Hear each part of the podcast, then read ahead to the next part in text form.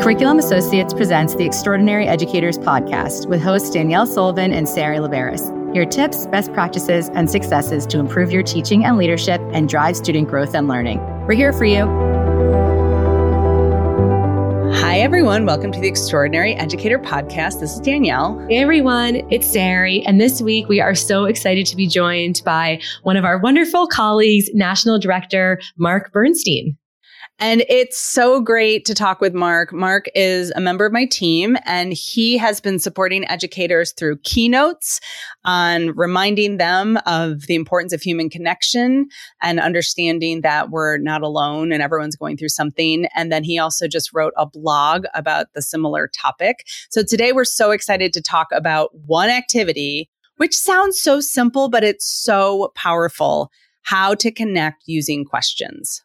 Yes. And not only does this activity help facilitate that connection between you and your students, but also your students with one another. So we hope you enjoy. We hope you do this in your classroom. Please let us know on social or email if you do. And here is our conversation with Mark.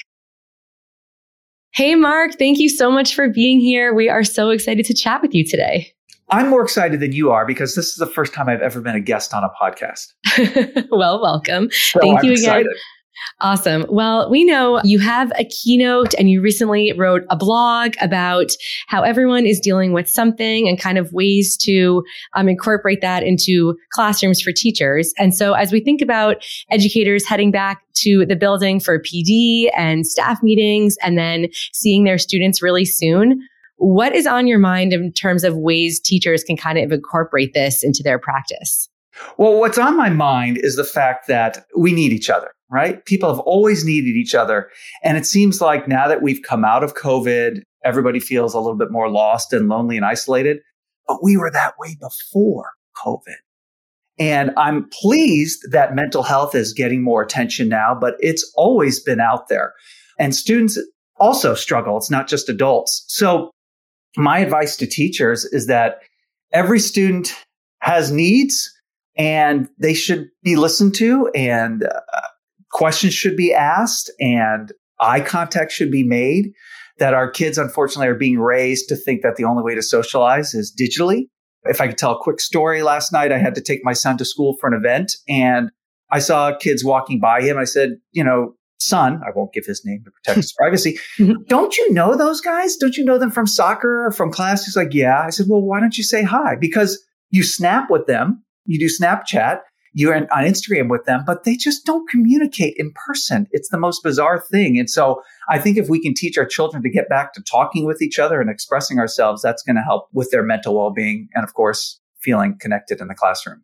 You are so right. This morning, I read something where the students feel that 20% of their teachers actually care about them. I mean, it was really shocking. And we're not talking...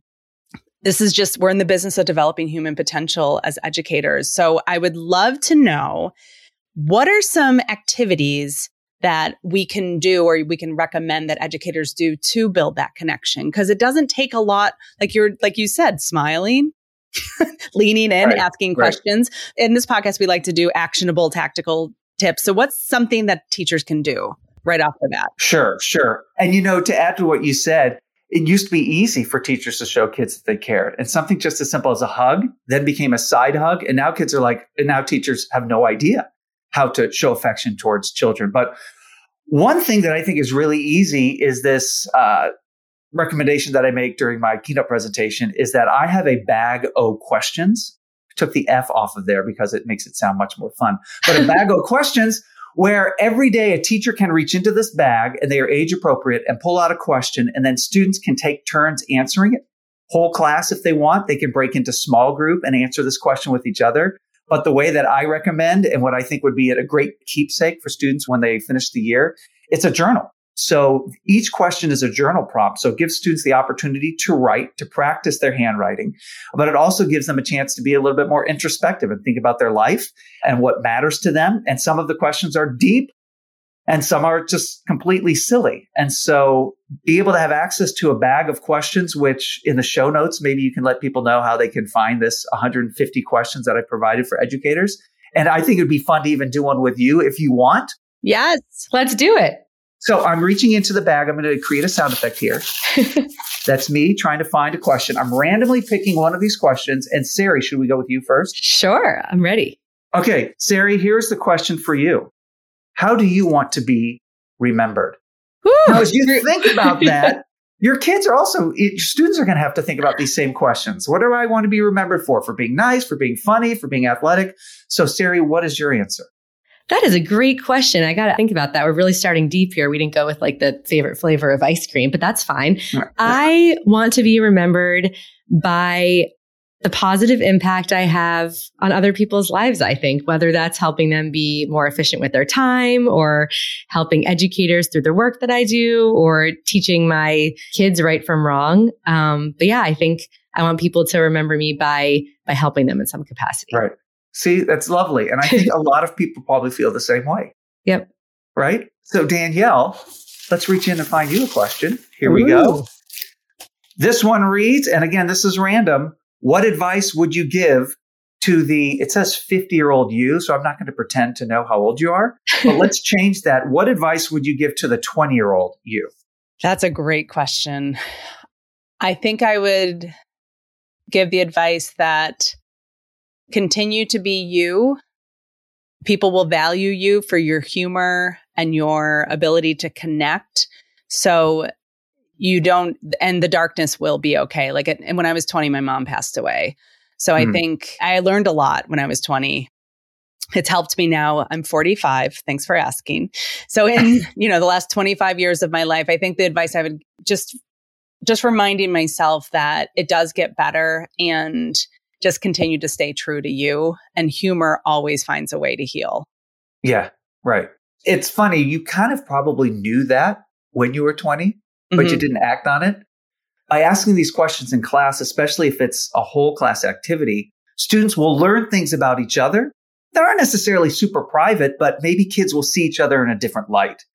It's almost as if when I went to my 20-year reunion, I was talking with someone who I thought was a real jerk in high school. But it turns out I didn't know anything about this person. I just jumped to that conclusion for whatever reason. It could have been a jacket that he wore that made me assume that. And once you start talking to people and getting to know them, it's hard to dislike them because you find things that connect you. And I love this activity so much because how long did that take? How long is this podcast? It's even under 10 minutes. You can find out so much about everyone in your class with one question a day. And it doesn't take away from instructional time. It doesn't have to be 50 TikTok videos that we watch. It's just a simple question, asking students to turn and talk. I love the journal activity. So right now we were able to go a little bit deeper. You got to know a little bit more about Sari and I. Mark, I want to do a question for you. Pull one and answer it yourself. Oh my goodness. Okay, here we go. I'm reaching in. And by the way, another thing I suggest for teachers is to take breaks. We give kids recess. Why don't we get recess? So even if it's at the end of the day, taking a walk around campus, taking a walk around your neighborhood, being able to clear your head, we've got to take breaks. Okay, when was the last time someone did something unexpected and kind for you? That's the question for me. And the answer is a colleague of mine. I complimented her on a sweatshirt she was wearing. I thought it was really cool. And then a few weeks later in the mail, I received that same sweatshirt. That's awesome. That was really very touching. And it's my favorite sweatshirt. I haven't washed it yet. I haven't taken it off yet, quite frankly. But that was the last time someone did something kind and unexpected. And it made a huge difference. It made my week. Thank you for sharing that. I love the idea too, just going back to how to do this with your students about journaling, because how cool is that they'll have essentially an artifact of like that year of their life. And so when they're older, hopefully they keep it. It'd just be something nice to reference as, when they are 50, what advice did you give yourself? Like you can look back at that and see how true it still is. It's just really, really cool, Mark. So thank you for sharing. Right, because I worry their journaling now is through Snapchat or sharing pictures. Right. And if somehow their account is deleted, they have no memories, physical memories that they can go to. And this is something that they can keep forever. Yeah. So we'll link all of these resources in the show notes so you can use this with your students as you kick off the new school year. And we appreciate you, Mark. Thank you so much for sharing your gifts with us and the world. And we can't wait to continue to learn more from you. I appreciate you guys. Thank you so much. Thanks. Get inspired by following us on social media, and please tag us in your posts on Twitter @CurriculumAssoc and on Instagram @MyIReady. If you have feedback about the podcast, a topic of interest, or want to be a guest, email extraordinaryeducators@cainc.com.